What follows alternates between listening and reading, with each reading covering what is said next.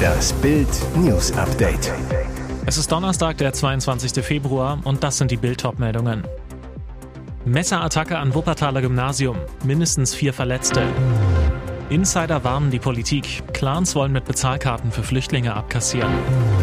Nach Bayern aus im Sommer, erster Club hat Tuchel schon auf der Liste. Attacke an Wuppertaler Gymnasium. Jugendlicher geht mit Messer auf Mitschüler los, mindestens vier Verletzte. Blutige Messerattacke am Wilhelm-Dörpfeld-Gymnasium in Wuppertal. Am Donnerstagmorgen soll ein Jugendlicher auf seine Mitschüler losgegangen sein. Nach Bildinformationen wurden mindestens vier von ihnen verletzt. Wie schwer ist noch unklar. Ob es sich um einen Amoklauf handelt, kann laut Polizei nicht ausgeschlossen werden. Die Beamten lösten um 9.52 Uhr einen Großeinsatz aus. Spezialeinheiten sowie Feuerwehr und Rettungskräfte rasten zu dem Gymnasium. Dort konnte der Schüler mit dem Messer um 10.20 Uhr im Gebäude überwältigt werden. Auch ein SEK-Kommando rückte an. Ein Polizeihubschrauber um umkreist den Schulhof, verschafft sich einen Überblick aus der Luft. Es soll ausgeschlossen werden, dass es weitere Mittäter gibt. Zusätzlich ist ein Großaufgebot an Rettungskräften vor Ort, versorgt unter Schock stehende Schüler. Eine Lehrerin brachte Schülerinnen und Schüler ihrer Klasse zur Seelsorge, damit die aufgewühlten Kinder versorgt werden. Noch immer befindet sich ein Teil der Schüler in den Klassenräumen bis zur endgültigen Entwarnung. Auch besorgte Eltern treffen mittlerweile an der Schule ein. Mehr dazu auf Bild.de. Insider warnen die Politik. Clans wollen mit Bezahlkarten für Flüchtlinge abkassieren. Jetzt wittern kriminelle Banden das Riesengeschäft. Bild erfuhr, in Deutschland befinden sich Clans im Austausch über die Bezahlkarte für Flüchtlinge. Eigentlich sollen Asylbewerber damit einen Teil der staatlichen Leistung als Guthaben erhalten, nicht mehr als Bargeld. Damit soll verhindert werden, dass Geld in die Heimatländer transferiert wird oder zum Beispiel an Schleuser fließt, um die Schulden abzubezahlen. Doch, obwohl die Bezahlkarte in den allermeisten Regionen noch gar nicht im Einsatz ist, planen Clans damit abzukassieren. Laut einem Insider werde an einem System gearbeitet, bei dem der Flüchtling mit seiner Bezahlkarte etwas kauft, zum Beispiel eine auf Papier getätigte Dienstleistung oder ein Produkt. Dieses gezahlte Geld soll er dann im Nachhinein bar bekommen oder weltweit auf jedes beliebige Konto transferieren können. Die Idee dahinter, mit Transfergebühren, angedacht sind rund 10 Prozent, den großen Reibach machen. Beispiel, der Bezahlkartenbesitzer kauft für 400 Euro ein, drückt 40 Euro an den Vermittler ab und kann 360 Euro entweder bar erhalten oder über ein Geldtransfersystem ins Heimatland schicken. Denn, soweit ist bereits sicher besprochen, die Bezahlkarte funktioniert wie eine guthabenbasierte Karte mit Debitfunktion.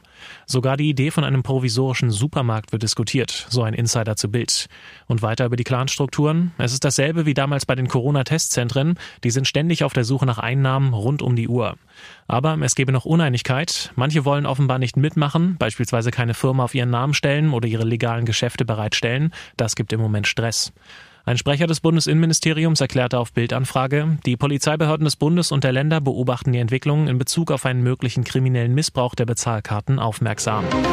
Nach Bayern aus im Sommer. Erster Club hat Tuchel schon auf der Liste. Wie geht's für Thomas Tuchel ab Sommer weiter? Der FC Bayern verkündete am Mittwochvormittag das vorzeitige Trainer aus im Sommer. Trotz Vertrags bis 2025 trennen sich die Wege des deutschen Rekordmeisters und des Coaches bereits am Ende der Saison. Der erste Tuchel-Interessent steht offenbar schon parat. Der britische Radiosender Talksport berichtete schon am Dienstagnachmittag von einem möglichen Interesse von Premier League Club West Ham an Tuchel, falls dieser bei den Bayern entlassen werde. Demnach sehe der letztjährige Sieger der Conference League Tuchel als potenziellen Ersatz für den aktuellen Trainer David Moyes. Der Vertrag des Schotten läuft am Ende der Saison aus. Mit West Ham ist Moyes in diesem Jahr noch sieglos. Ein Wechsel auf der Trainerposition ist möglich. Jetzt ist klar, Tuchel ist ab Sommer verfügbar. Schlägt West Ham also zu? Neben Tuchel soll auch noch Steve Cooper, zuletzt Nottingham Forest, auf der Liste stehen. Obwohl West Ham sich nur Außenseiterchancen bei Tuchel ausrechne, habe der Club Hoffnungen, ihn nach London zurückholen zu können. Dort hatte der Startrainer schon von Januar 2021 bis September 2022 Chelsea trainiert. Zudem schwärmte Tuchel in der Vergangenheit immer wieder für England. Auch seine Chelsea-Zeit, in der unter anderem Champions League-Sieger und Clubweltmeister wurde, hat er sehr genossen. Zuletzt sprach Tuchel bei einem Fanclub-Besuch über einen möglichen Trainerjob im Ausland, sagte, das wird mich auf jeden Fall nochmal reizen, also ganz allgemein. Neben England ist auch Spanien ein Thema. Tuchel sagt, klar, Spanien, das ist eine außergewöhnliche Liga. Und weiter, das ist dort in meiner Sichtweise und von den Spielern her, mit denen ich gearbeitet habe, von wahnsinnig viel Selbstvertrauen geprägt. Ich habe auch das Gefühl, dass du da ganz schnell auf einem direkten Weg mit den Spielern sprichst. Noch ist die Tuchel-Zukunft ab Sommer aber völlig offen. Wegen sexuellen Übergriffs. Brasilien-Legende Dani Alves muss in den Knast. Fußballstar Dani Alves ist wegen sexuellen Übergriffs schuldig gesprochen worden.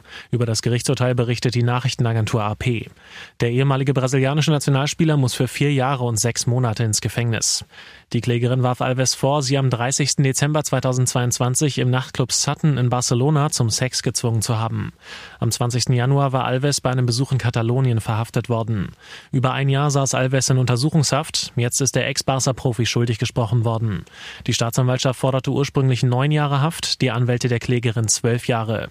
Bei den Ermittlungen hatte Alves nach einer Mitteilung der katalanischen Justiz zunächst jeden sexuellen Kontakt mit der Frau geleugnet. Er habe am Anfang gelogen, um seine Ehe zu retten, erklärte der Fußballer dazu vor Gericht. Ich habe gedacht, dass meine Frau mir nicht verzeihen würde, sagte er. Die Frau, die Dani Alves beschuldigt, war zum Auftakt des Prozesses unter Ausschluss der Öffentlichkeit vernommen worden, um ihre Identität zu schützen. Bei dem dreitägigen Strafverfahren wurden mehr als zwei Dutzend Zeugen und Sachverständige angehört.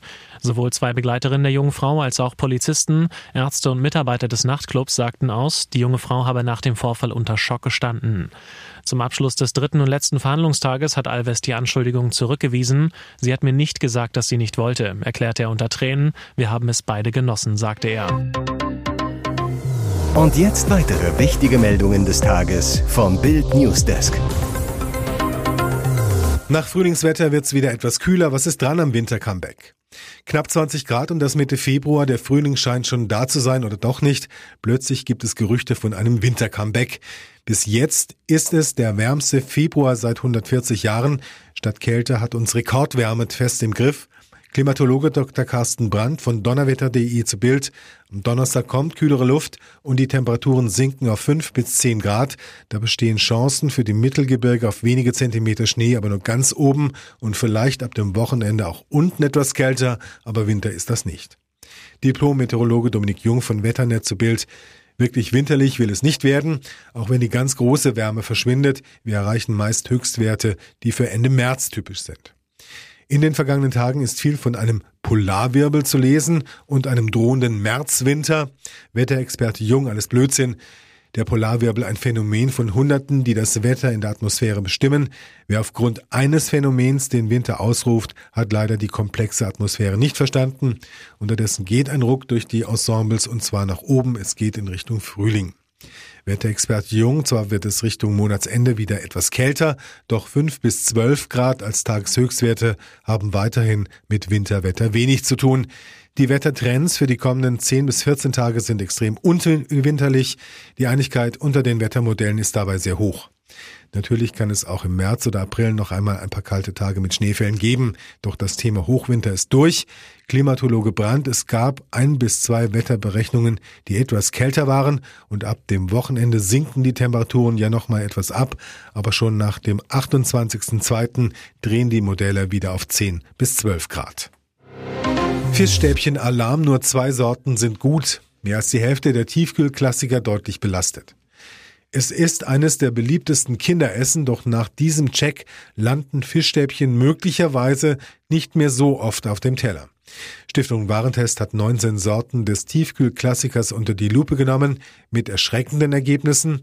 Gerade mal zwei der getesteten Produkte erhalten die Bewertung gut, heißt, sehr gut ist kein Produkt, der Rest fällt durch oder mit einer deutlichen Schadstoffbelastung auf. 19 Produkte hat Stiftung Warentest insgesamt geprüft, 11 Fischstäbchen, 4 Backfischstäbchen und 4 vegane Alternativen. Am Ende können wir nur die Fischstäbchen von Froster und Alnatura mit gut bewerten. Mehr als die Hälfte der Stäbchen ist deutlich belastet, vor allem mit dem Fettschadstoff 3-MCPD, erklären die Tester. Dieser Schadstoff komme etwa aus dem Öl, mit dem die Hersteller frittieren.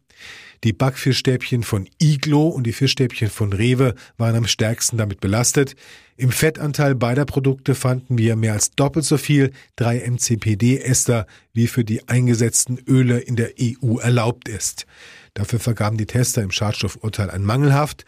Neun weitere Produkte überschreiten den Grenzwert ebenfalls, aber weniger stark. Bewertung hier ausreichend. Testsieger sind die Froster Fischstäbchen. Sie kosten pro Kilogramm 8,90 Euro und enthalten wie fast alle im Test MSC-zertifizierten Alaska Seelachs. Gesamturteil gut, Schadstoffurteil befriedigend. Hier ist das Bild News Update. Und das ist heute auch noch hörenswert. Je mehr der internationale Druck auf Kreml-Diktator Wladimir Putin wächst, desto härter geht er offenbar gegen seine eigenen Landsleute vor. Neues Druckmittel.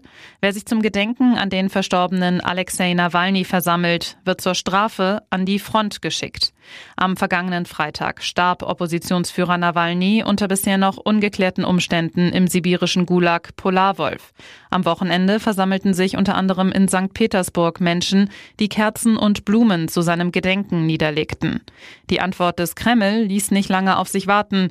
Die Teilnehmer wurden sofort verhaftet und bekamen bei ihrer Entlassung am Ausgang des St. Petersburger Haftzentrums die Vorladungen zum Militärdienst ausgehändigt. Das berichtet unter anderem die kremlkritische Nachrichtenseite Rusnews. 95 Demonstranten müssen demnach in den Krieg ziehen, gegen ihren Willen. Größere Proteste sind angesichts der massiven Repressionen in Russland nicht mehr möglich. Und dennoch trauten sich nach Nawalnys Tod hunderte Menschen in Moskau, St. Petersburg, Jekaterinburg und anderen Städten auf die Straße, um ihre Trauer und Solidarität mit dem getöteten Kreml-Kritiker auszudrücken. Viele lagen sich weinend in den Armen und zündeten Kerzen an.